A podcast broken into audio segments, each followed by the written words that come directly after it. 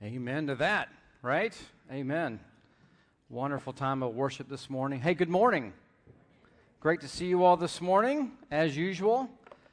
Always look forward to being here on Sundays to worship with all of you and uh, have ministry, be ministered to, and, and to minister.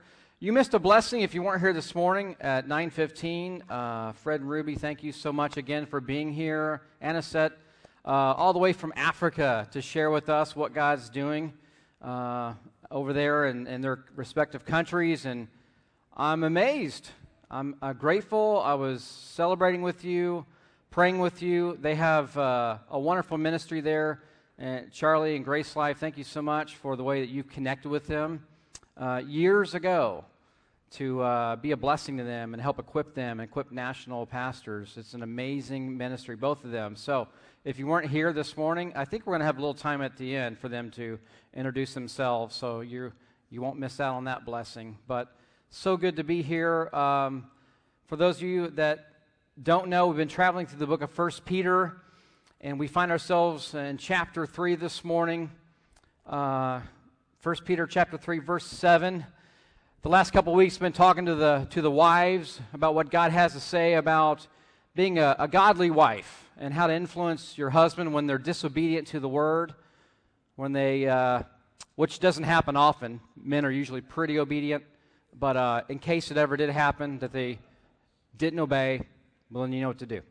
There's been a lot of emphasis on um, the wives the last couple weeks. We're going to take a couple weeks now to talk about the husbands. And it's going to be a positive, encouraging thing, I hope and pray. But I wanted to introduce one more newest uh, member to Burleson Bible Church, and that is Miriam Gary Carter. That's not her middle name, is it? Oh. Uh, Miriam Carter's with us this morning. Can you just congratulate uh, the Carters on the birth of Miriam? Peyton, Lindsay, we're so thankful for you guys. You've been such a blessing, your family. We're so grateful that Miriam's here and, and healthy. Things are all good. So, wow, we've been praying for a while, and then here she is. And so, continue to pray for them. You know what it's like to uh, bring on a new baby, and you already have a couple kids, and they lead busy lives. And so, we're praying for you, and we're here for you. So, um, glad that you're here this morning. Uh, you know, I don't know if you all have some kind of um, go to bed attire. Do you have like a nightshirt you wear? You know, you're your bed clothes, if you will. Maybe you wear pajamas. I don't know. For me, it's usually some old shorts that have like paint. I use them to paint in. So they're all tattered and, and paint all over them. And then I have um, my night shirt, which is a tank top, uh, tie dye Scooby Doo shirt. So when I hit the bed, and you know, my wife's like, "Man, you're so hunky. You look amazing." That's usually never been uttered from her uh, mouth. But uh, we want to be hunky husbands. That's the title of the sermon today, right? Guys, you want to be a hunky husband for your wife, the one that she looks to and says, Wow, I am so blessed to have you uh, in your Scooby Doo shirt, whatever. But, you know, it makes you think about what is a man? What's a, a godly man? What's a man today? You know, has it changed? It seems like there's a, a lot of different opinions on what a man is, especially in our day and age today. But Mary Farrar wrote a book entitled Reading Your Male, M A L E, and she has some insight into some things that we all could probably agree with about what's going on with uh, men today. But she says, quite quietly but surely, over the last century, they, the men, have undergone an acute identity crisis, like a pilot flying in fog without instruments. Our men have found themselves in a mixed message, upside down world without a clear template. And the resulting masculine disorientation has affected us all. I don't know if you can agree with that or not, or if you've seen that, but I would have to agree with that statement. Uh, when a man and a woman fail to understand their identity, who they are according to the way that their Creator made them, then they suffer, their marriage suffers, their families suffer, churches suffer, and ultimately the rest of society suffers when we don't understand our God given design. Amen? We've seen that. It's played out in our society today. She goes on to make this one observation. She says studies show that most Americans, 70%, catch this, believe the purpose of marriage is to find a mate who will make them happy. And by happy, they mean that marriages should sustain consistently romantic feelings between soulmates whose sexual ecstasy lasts a lifetime. You and your spouse can live happily ever after, but only if both of you are willing to work through the issues and differences you brought into the marriage. I'm sorry. Uh, sorry. Uh, did you guys read that definition?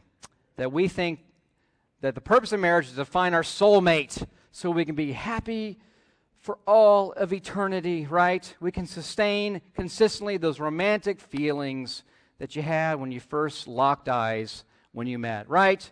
But we all know, guys, it's laughable, isn't it? It's impossible. Uh, that's not what the purpose of marriage is. Over the last couple weeks, as I mentioned, we've seen how a wife can be a, a godly woman of faith in a marriage that's less than ideal. And I think that's who Peter was addressing the wives who have husbands who are disobedient to the word. So it's a tough marriage. And God spoke to believing women whose husbands were disobedient, not fulfilling their God given role as the spiritual leader of the home. And so now in verse 7, he does take some time to turn our attention to the husband and how he can fulfill his God given purpose and his role as a spiritual leader of the home, but as the provider as well for his wife and children. This is how God says a man can be truly a hunky husband. And men, I imagine you want to be irresistible in the eyes of your wife. Trust me on this. The way to be that hunky husband your wife dreams of having is to be the man that looks to the Bible for his template. That's how we do it. Because marriage is God's plan, right? God created marriage, He designed it. And when you follow His template, then we understand and can experience successful marriage the way that God intended. But we don't need to look anywhere else. A lot of times we go to the self help books. How do I how can I be a better husband? And, and there's a lot of self help books out there for husbands and wives and marriages, and, and all of them may be good and well and have some uh, benefit to them. But if you don't start right here, folks, in the written, inspired Word of God about what it means to be a man or a woman of God, then you're in a wrong resource. Here's what God says about being a hunky husband. Number one, and we're only going to get to the first point this morning for the sake of time. I do that to you a lot. I apologize. What do you think that word would be? To see. Control her. No, I'm kidding. It's consider her. Consider her. Look at 1 Peter chapter 3, verse 7 with me. It says, You husbands, in the same way, live with your wives in an understanding way, as with someone weaker, since she is a woman, and show her honor as a fellow heir of the grace of life, so that your prayers will not be hindered. Father, we want to come before you this morning and just ask for your divine help. We understand that we don't come to this place and, and just automatically understand things that you've written. We need the illuminating power of your Holy Spirit.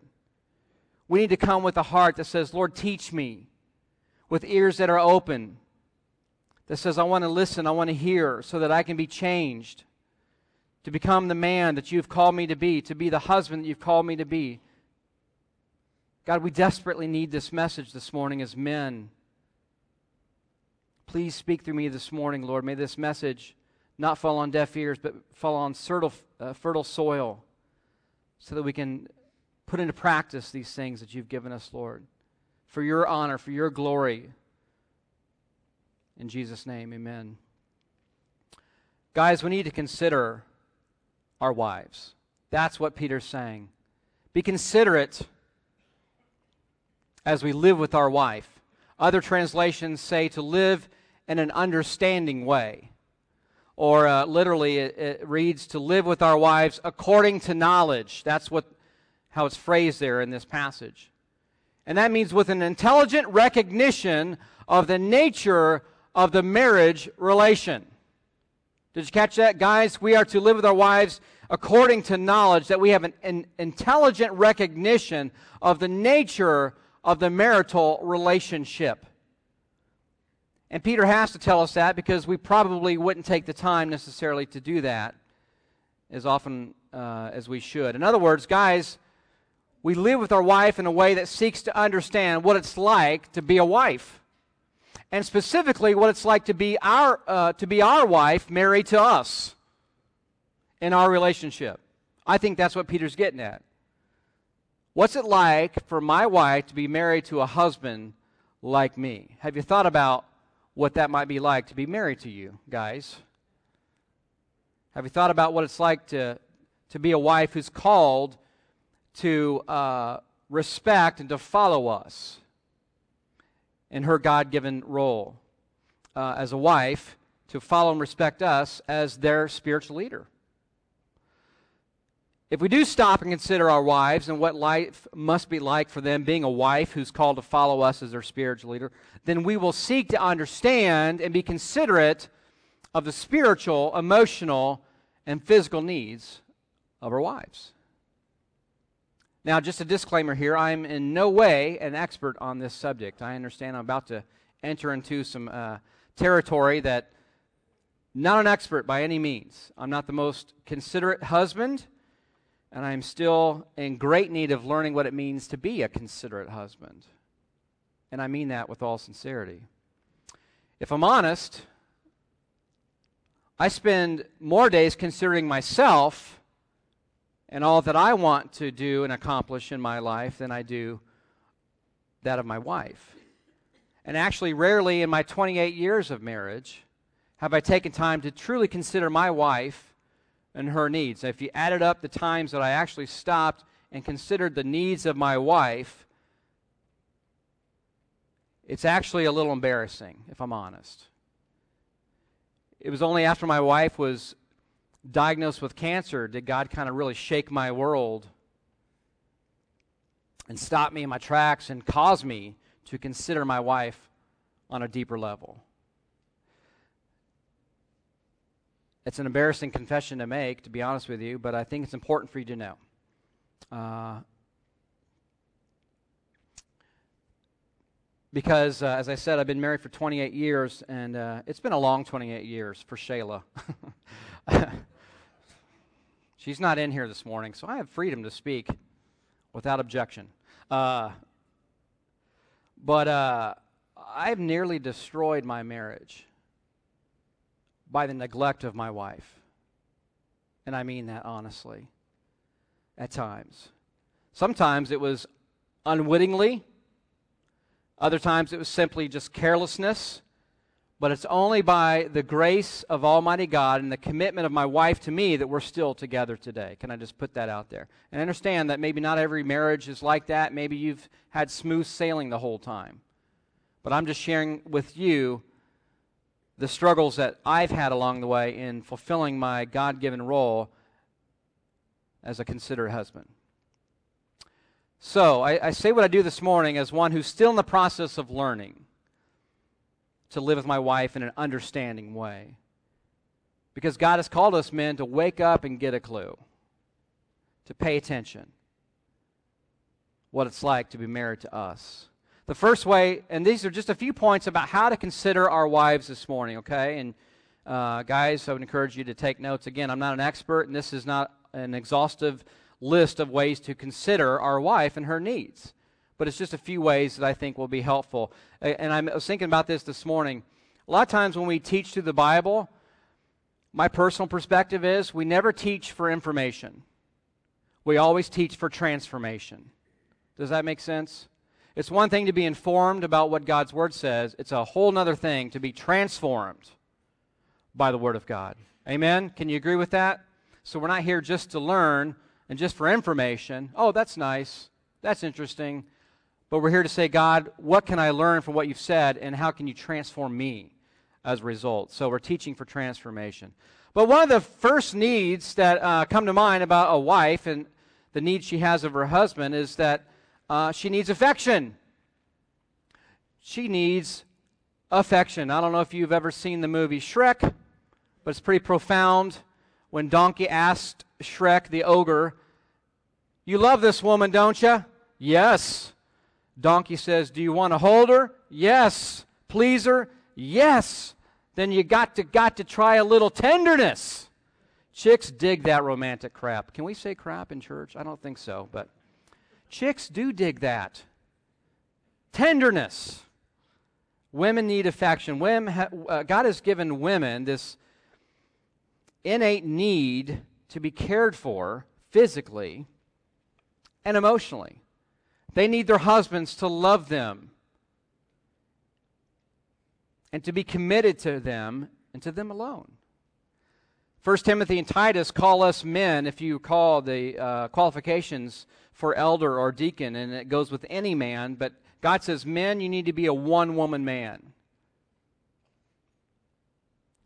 And so when we look into our, our bride's eyes on our wedding day, if you remember that day, we vowed before God, I will love and cherish this woman as, bo- uh, as long as both of us shall live. Remember that? I will love and cherish you as long as we both shall live. But she needs to know that she's loved and cherished and that she is our one and only. Let's face it, guys, we are usually the worst at communicating our love and care for our wives. We're not real good at this. It's not our strong suit, to say the least. Yet our wives live in a constant need of our affection. Whether they claim to or not, I think God has created women with that need. And so we got to learn to grow in this area, men. Husbands, she needs to not just hear that she's loved and cherished, she needs to know without question that she is. And we'll see why this is important in the next point, and we'll catch up on, on the next sermon with that. But husbands, we're the only ones in our wife's life who's called to meet her need for affection. Yes, she has Jesus and she has a relationship with Jesus. And she has uh, children and she has friends, and they all provide a certain element of affection, if you will, for her in a certain capacity. But, guys, we are it. As the husband, there is a certain role and a certain place for our affection in her life that only we can meet. And when we fail to show her the affection that she needs, that she has an inherent need for, watch out because someone else may come along and give that to her when it's being neglected in the home. How many marriages have been torn apart because someone else came alongside and showed a wife the love and affection that she wasn't receiving at home. That's just a reality, isn't it? How many inconsiderate husbands lived in a me first marriage, fulfilling only their needs, their own personal needs, their own desires, while never really considering their wife's needs? Apparently, enough to justify God moving Peter to remind the husbands of this truth. You need to live with your wife in an understanding way. You need to understand her as a woman, as a wife. So, guys, I mean, a, a wife can only watch so many romantic movies or read so many romance novels to try and fill that void in her life for romance and for affection. But I think we need to stop delegating our responsibility to meet our wives' needs for affection to, to Danielle Steel or Nicholas Sparks, right? Because that won't satisfy. Our wives need affection. They also need communication. There's a long disputed stereotype that women talk nearly three times more than men. Have you heard that? Well, the stereotype's been debunked in recent years, and science shows that men and women really talk about the same amount in any given day, on average.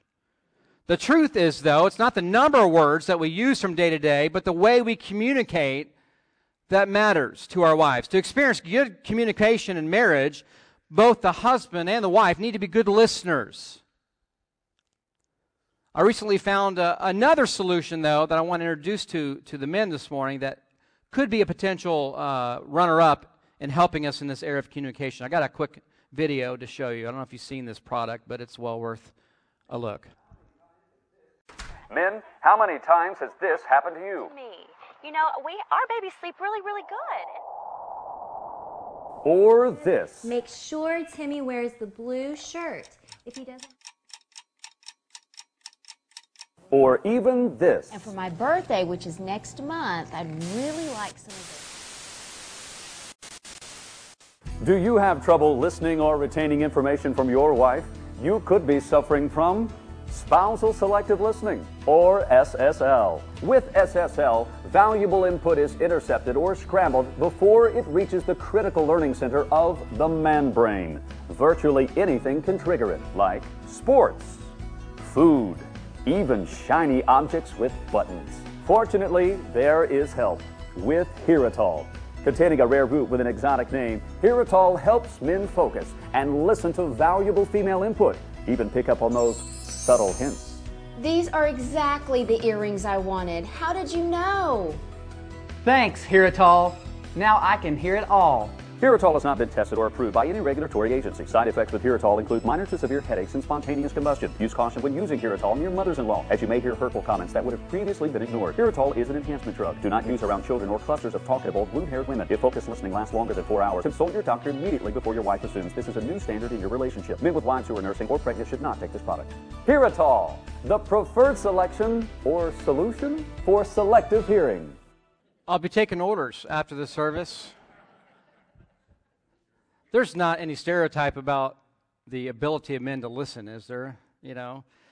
Oh, we get we do struggle, guys, don't we, with selective hearing. I imagine that wives struggle with that as well, but we struggle with communicating love and affection to our wives. Let's just be honest. We're not the best listeners. We don't always hear. Uh, if you were to ask a woman what men get wrong in communication, you might get a response like this woman who I found on the interweb. She says, Things men get wrong. This sounds like a jaded person, but you know, here we go. Uh, trying to fix my problems when I just need to be heard and understood. Dismissing my feelings or experience. An inability to be accountable. They'd rather place all the blame on me. Avoiding communication, period, because it's too terrifying. Therefore, just shutting down instead of opening up. This sounds like a really bitter woman. But, I mean, I think the point is valid. And the reason I share that with you is I do think that that perspective is shared by a lot uh, of wives and marriages. From my experience, I, have heard this before.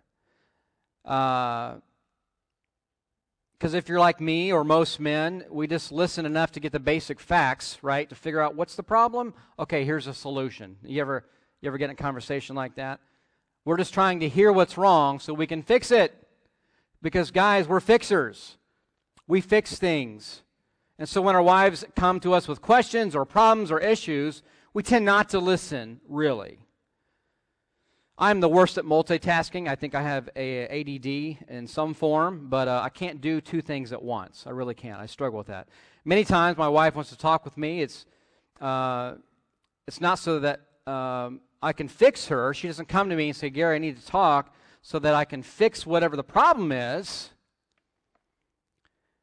it's because she wants to communicate with me. She wants to connect with me as her husband. And many wives need communication with their husband because they've spent all day with kids or at work or alone, and you finally get together with your husband and they desire adult interaction, especially when the kids are younger, or uh, to talk with someone that they love and care for. Guys, a lot of times when we get home, we're already talked out, aren't we? We've already talked to a bunch of people that day, or with business associates, or coworkers, or friends, or other people. So the last thing you want to do when you get home is communicate. Yet that's one of our wives' greatest needs is communication. Is interaction with us. And I think this is where God calls us to be considerate of our wives and her need for communication. She wants to talk, to connect, to uh, feel like she's your partner in life, to share her day with you, her ups and downs. My wife is a medical coder for Cancer Treatment Centers of America. When she comes and talks to me about her work, my eyes glaze over. She's giving me codes and using words that I've never heard before. And I just have to, you know, I'm listening, but I'm like, you know, babe, the game's on in about an hour. No. Uh, but I understand she's just sharing her day and what's happened and the events, and it's just a connection time for us. God says if we want to be hunky husbands, a husband that loves their wife, is interested in their uh, wife, they're interested in their opinions, in their perspectives, and what they have to say in life, then you would do well, guys, to stop and stop what you're doing you know, thank God for pausing on the TV now, right? Or uh, turn off the TV, put down the phone, look her in the eyes,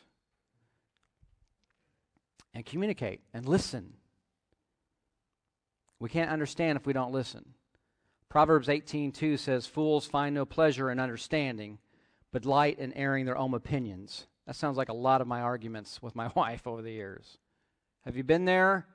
You get in these discussions with your spouse that seem to go on for a while, and at the end of it, you walk away thinking, I have no idea if we communicated anything in this discussion. I've left discussions, I say discussion, but really it's an argument, but I'm trying to be PC. But you leave that discussion feeling like I'm, you know, I haven't been heard. I just wanted her to hear my perspective, right? Here's what I'm feeling, here's what I'm going through. Why doesn't she understand, you know, what I'm trying to say? And no understanding has happened. No commun- real communication has happened because I'm just airing my own opinions and I don't stop and be considerate of her perspective and her opinion. And so when I fail to communicate with my wife, I'm failing to listen to the primary person that God has placed in my life to teach me about myself and about what God's doing in my marriage. You ever think about that? That your spouse is that person that God has placed in your life to communicate his plan and his will for you in marriage. My wife has so much insight, so much wisdom. And so often I fail to respect that and to listen. But I can't learn and grow if I'm doing all the talking, guys. We're always just expressing our opinions, we're not listening. There's a, uh, a need for communication. There's another need for our wives in this area of uh, living with her in an understanding way, and that is a need for transparency. Kind of goes along with communication, but Dave Anderson writes in his book Trust is the foundation for a good marriage. If she can't trust you, she can't respect you. If she can't respect you, she can't love you. If she can't love you, she's not happy. And if mom ain't happy, ain't nobody happy, right? but you see the progression there, and there's a lot of truth to this. Marriages will never succeed without trust. We cannot hold on to secrets in marriage. Husbands, we need to live open and transparent lives with our wives. She needs to know where we are. She needs to know what we're doing, what we're up to. We don't get to have a, a separate life that no one knows about. When a man and woman join in holy matrimony, the two become one. Sure, we have our own identity as believers in Jesus Christ, but our lives are intertwined by God in marriage. And what God has joined together, no man can separate. We shouldn't try to separate our lives. So we don't attempt to separate our, our lives from our spouses and have our own life. That seems to be the worldview today of marriage, that couples are more like business partners, joined by circumstances rather than life partners joined by God. So couples have separate, you know, work lives and their work relationships that the spouse doesn't know about, or separate bank accounts, even, or separate friends, both physically and on social media. And there's these secrets that are kept, and there's these avenues that are open for the husband or the wife, even to, to uh, be tempted into this secrecy of life, which is so easy today. You know, one of the leading causes of divorce is, is that a, a spouse connected with someone secretly on social media. It's an epidemic today. It's, it's a, cited in, I think, half or nearly half of the divorce proceedings is that somebody connected with somebody in secrecy. And that ability is everywhere today. My wife and I have tried to guard and protect ourselves against this over the years. We kind of have a rule that we don't accept a, a friend request from the opposite sex unless we're both friends with this person. And it's just, you know, it, it's a general rule. There's exceptions to that, I guess, you know, with lifelong friends. But as a rule, we do this. Why? Because we're scared? No, because we understand the nature of temptation. We're devoted to each other. We want to protect our marriage, and we don't want to have secrets. And we realize that that's an avenue to such a thing. We don't want to leave the door open for opportunity for the devil. That may sound extreme to some of you, and, and to each his own, and we all have our own uh, ways that we navigate this aspect of our marriage, but I've heard too many stories. And I know my own sin nature and the sin nature of, of man to know that no one is above temptation, right? No one is above a fall. And it, God says to the proud, Take heed lest you fall. So there is that need, fellas, for transparency. Are you living a secret life in some way? Are you hanging on to things that your wife doesn't know? She needs transparency. She needs to know that she can trust you. And if you don't have trust, you don't have anything else. There's also this need for financial support. Uh, it's also cited that financial stress is one of the leading causes of divorce in America. Another quote from Anderson he says, You'll notice on Maslow's, Maslow's hierarchy of needs, financial security is a basic need that must be attended to before we can move up to more intangible needs like belonging, love, and self esteem. Think about that for a moment. Financial security is a basic need that we all have, but especially the wife who's married to the husband. And that may seem outdated, or archaic to you. I imagine as I read that, people listen to that, they think, you know, what is this archaic information we're sharing where the wife depends on the husband? But I, I promise you, it's just as relevant today as it was then. That a wife needs to know that she can be provided for financially. I guess the way I see that played out in today's culture is that there seems to be this philosophy that a wife needs to make sure that she is uh, financially uh, viable and able to sustain herself if something were to happen to her husband or to her family, the husband's job. I understand that rationale, by the way. I understand no one wants to be caught off guard. You don't want to be left destitute, penniless, uh, without the ability to provide for you and your family. I understand the rationale.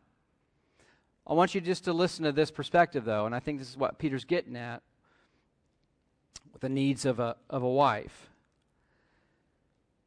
When a woman puts her trust in her husband, as the head of the home, the provider, the leader, she's putting her trust in God.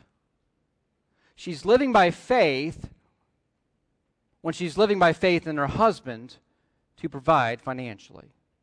I think that's the principle here. Nothing, uh, uh, that, that's just the way that, that God has designed it, and she's trusting God in that way. There are exceptions to this. Again, uh, there's a lot of room for flexibility with this principle, I believe. Maybe a husband loses his job. I've known people where the husband lost his job even during COVID, and so the wife had to go to work and he took care of the kids. Nothing wrong with that.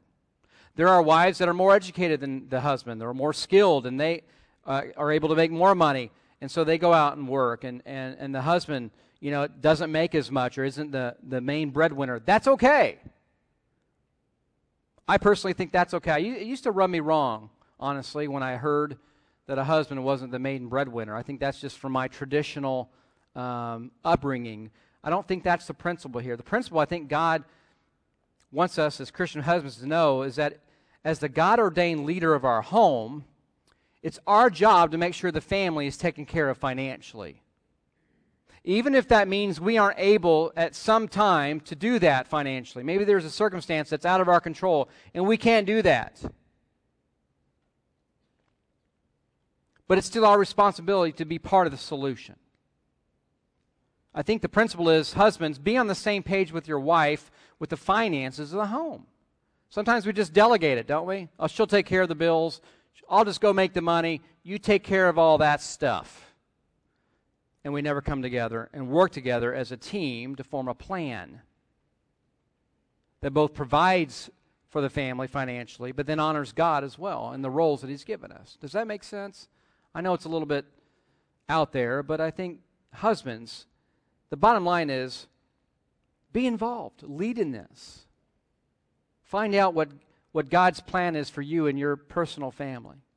I remember uh, when I was newly married back in 1994. Shayla and Zach was uh, just two years old, and there was a period early on where I was unemployed. I was already feeling pretty bad because uh, I was not walking with God, folks, okay? Jesus was not part of my life at this time.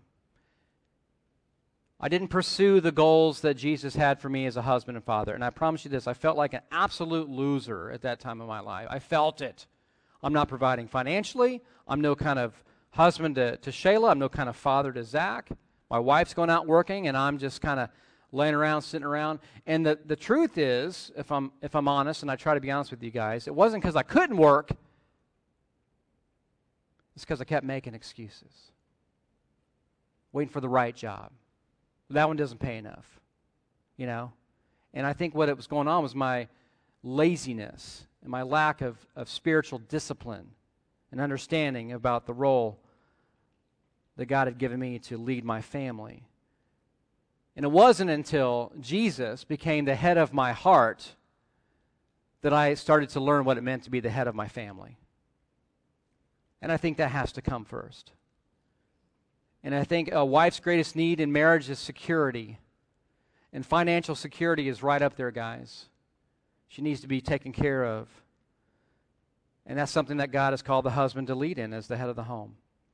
He doesn't delegate the finances to the wife, never for us to be involved, but we are partners with our spouse in this area of life and marriage. Finally, this morning, there is this need that our wives have for family commitments. Working, and providing financially for our families is not the husband's primary goal in life. Can I say that again? Please hear this. Working and providing financially for our families is not the husband's primary goal in life and marriage. His primary goal is to be the spiritual leader of his wife and his family. For too long, men have relegated their role as husband and father to that of financial provider, as if that's it. That's all they need. It seems for decades we, we just, guys, we go off to work, we make the money, the wife, you stay at home and raise the kids and keep the house, right? So when the husband comes home, he kind of has this expectation on his wife that, okay, now you're all, now that I'm home, I'm here for you to serve me. Tend to my needs now. I'm going to go grab the remote, sit on the couch, and my family is now supposed to serve my needs. What a Neanderthal. Can I just say that? what an absolute Neanderthal. What an archaic, self centered, and simplistic way of looking at life, like an ogre. I mean, I could hear that coming from Shrek.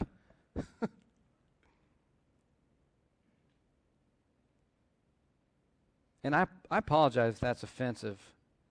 Um, I just look back on ways in which maybe I, I, I lived like this and I just disgusted by it. Because I, when I realized today, guys, our families are our mission. Our family. If you don't minister to your family and bless them as God intended you to, nothing else matters. You could be a success at work, you can be a success, success on, on the ball field. In your extracurricular, you could be the best at whatever else you find to do in life. But if we fail to minister to our families, we've missed the point. And marriages thrive where the father is a devoted family man. A man who sees his role not as, as merely a financial provider, but as the one who God has called to protect and nourish his family to lead them. He's committed to them because he's committed to God and fulfilling his God given role as a husband, father, and leader in the home. So, husbands, do you have time for your wife? Do you have time for your children?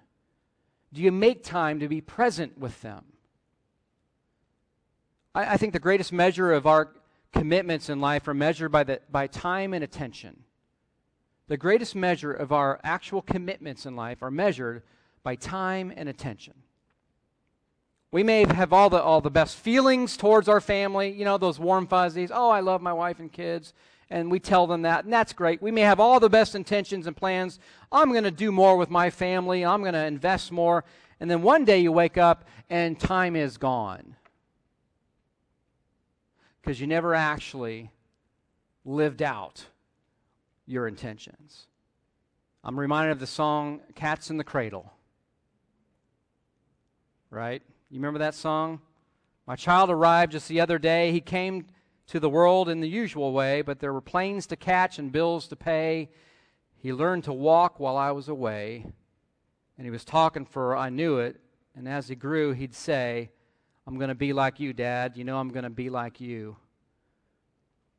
And then the next verse says, My son turned 10 just the other day. He said, Thanks for the ball, Dad.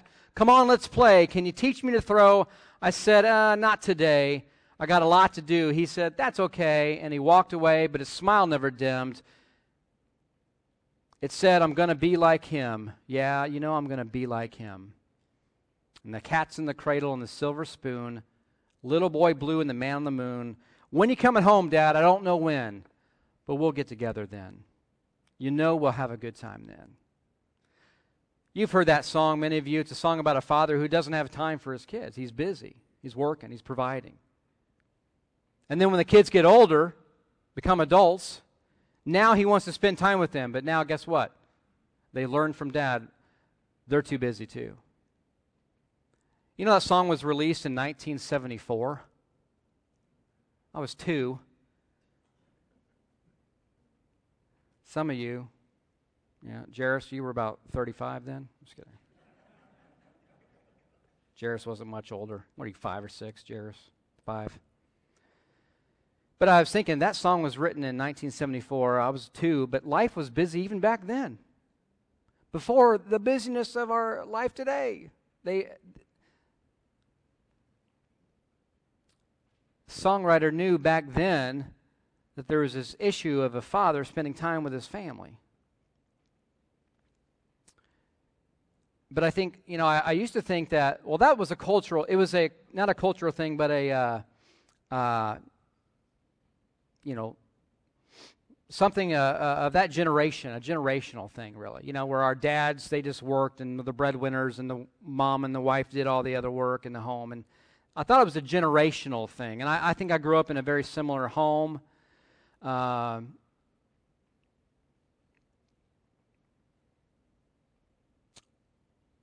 but then I look back at my life in my early years and I think that, that was me. Raising my kids, and I loved my kids, and I had all the best intentions, and I thought, well, I'm a pastor. You know, I was a pastor for most of my kids' upbringing, but my devotion, my commitment was to the church and to everyone else in the world that needed me. And I did spend time with my kids, of course, didn't totally neglect them.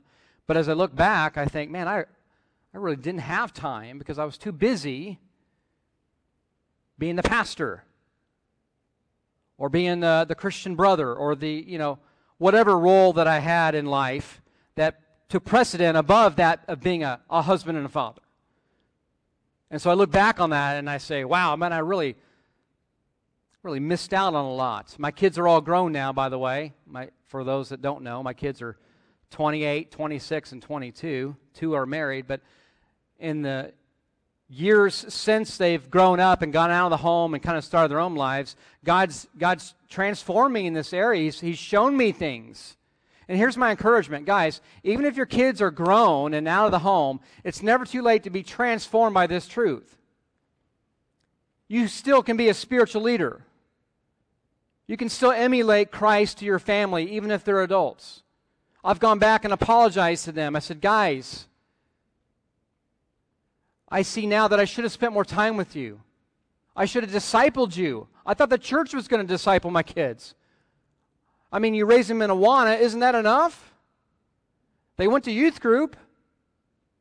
I thought the church was going to just raise my kids and teach them and shepherd them and help them to mature into godly men it's not the case.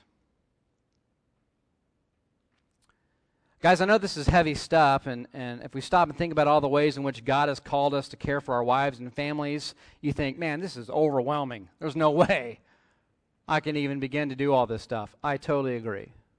It is overwhelming when you think about it. We can't be all and do all for our wife and our, and our kids. That's not the intention.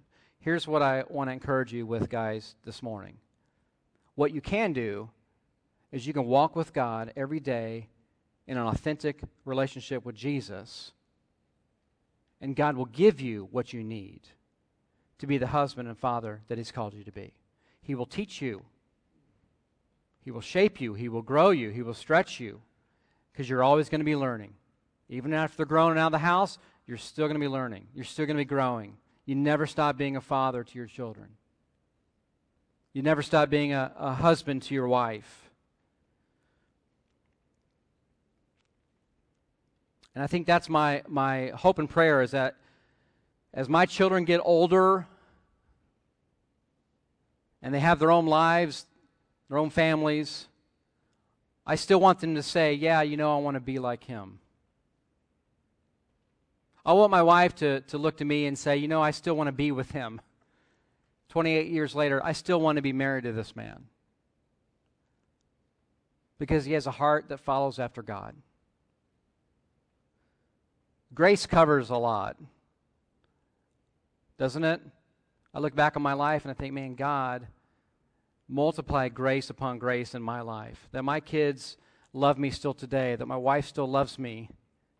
After all the, the failures and, and the shortcomings of, of me developing as a, as a husband, as a father, as a Christian, as a pastor, as a, you know, I fell so way short so many times, and oftentimes I focus on that, and I shouldn't, but, but I see, though, how God has given me grace and given them grace, and here we are today. Still learning, still growing. I still want to be that father. I still want to be that husband. I, I had devotions with uh, my wife just the other day, and we prayed together. And my prayer was just, Dear God, help me. Help me to be the husband that my wife needs me to be right now. Help me to be a man of integrity. Help me to live a life of authenticity in front of her.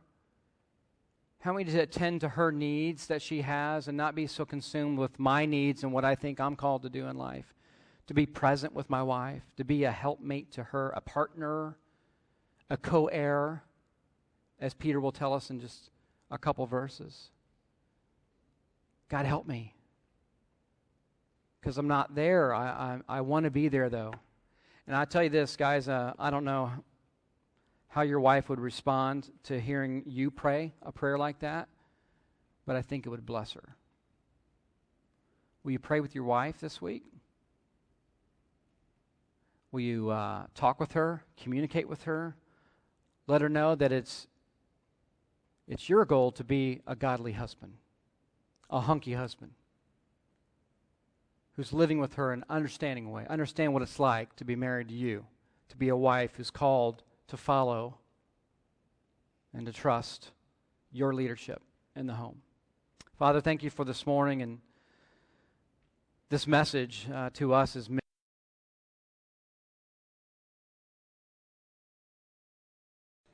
Thank you for uh, the pointed message.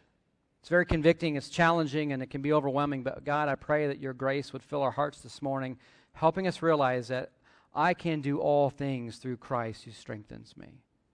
That it's my relationship with you, Jesus, that will empower me, that will give me wisdom, that will equip me for the role and the task that you've given me as a Christian man. God, raise up in this church hunky husbands, godly men that lead, that love their wives, that lead their families, that aren't passive, aren't delegating everything, aren't commanding, demanding, but are servants, humble, gracious, loving, so that you might be glorified in our marriages, Lord, in our families, in our church, in our communities. We ask this in the name of Jesus, our Savior. Amen.